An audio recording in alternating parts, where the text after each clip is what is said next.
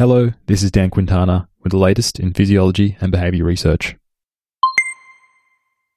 The oxytocin receptor gene predicts brain activity during an emotion recognition task in autism.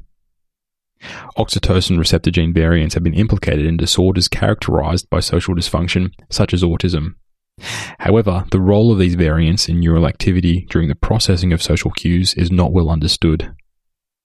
In a new study published in the journal Molecular Autism, Uzefovsky and colleagues genotyped 38 adolescents with autism and 33 neurotypical adolescent controls for single nucleotide polymorphisms, or SNPs, in the oxytocin receptor gene.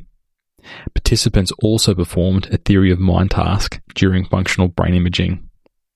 In this theory of mind task, known as the reading the mind in the eyes test, individuals are presented with images of the eye region and then asked, out of the four possible responses, what the person in the image is thinking or feeling.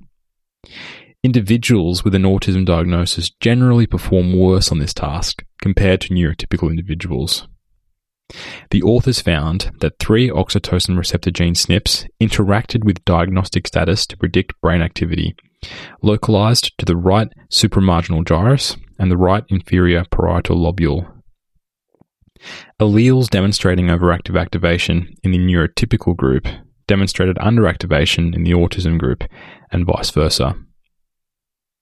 While these findings point to a potential genetic mechanism for social dysfunction in a sample of adolescents within the oxytocin signaling system, pre-registered replication is required in larger data sets given the small sample size of the study.